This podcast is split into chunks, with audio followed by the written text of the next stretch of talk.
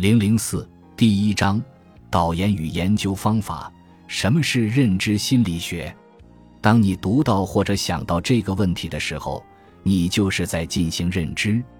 这里，认知心理学研究的内容是对于信息的知觉、理解、思考、答案的形成和产生。你也可以想到，认知心理学是一门研究心理事件的内在过程的学问。事实上，认知心理学与我们的一切都息息相关。接下来，我们通过对一个对认知要求很高的职业——空中交通管制员的工作来了解一下，到底什么是认知心理学。空中交通管制员需要对飞机上的旅客和飞行员的生命安全负责，他们通过对空中交通动态的管理来确保飞机之间保持安全距离。对于某些人来说，这项工作听起来似乎很简单。事实上，这是一个很不轻松的工作。有一种说法将其描述为长达几个小时的无聊，其中夹杂着一些惊魂时刻。下面是某位空中管制员对他工作的描述：这就像在下一盘三个维度的国际象棋，你必须同时集中注意力在几件事情上，并且将你控制的那架飞机的运航情况形象化。十五英里开外的某个高度有一架航空器，另一个方向二十英里开外的另一架航空器对你进行呼叫，并且给出了自己所在的高度。你预计在该区域很快会有另一航班到达。你坐在那里，脑子却在高速运转。我该做什么？这项工作的全部内容其实就是快速的做决定。你需要不断的更新你的信息。你对自己负责的部分每分每秒的情况变化必须清清楚楚。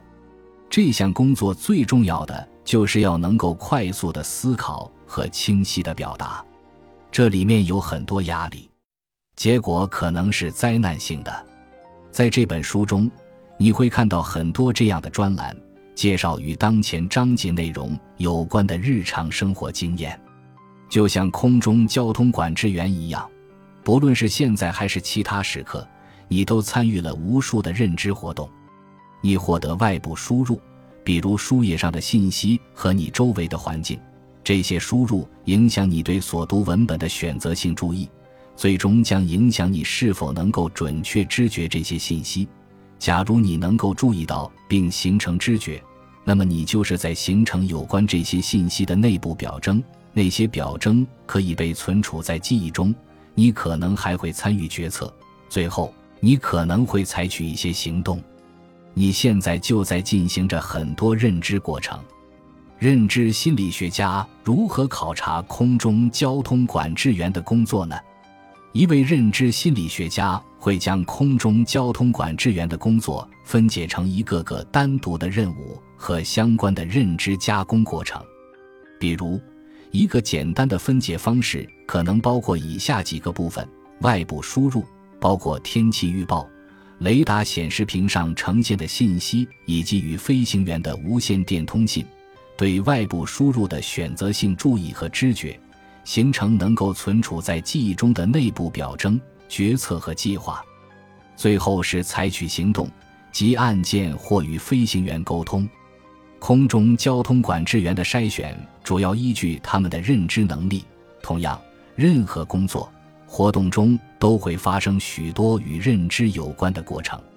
当你读完这本书的时候，你会对这些加工过程有更加清晰的理解。现在，我们将要向你介绍一下认知心理学的发展简史，从而为学习认知加工过程奠定基础。本集播放完毕，感谢您的收听，喜欢请订阅加关注，主页有更多精彩内容。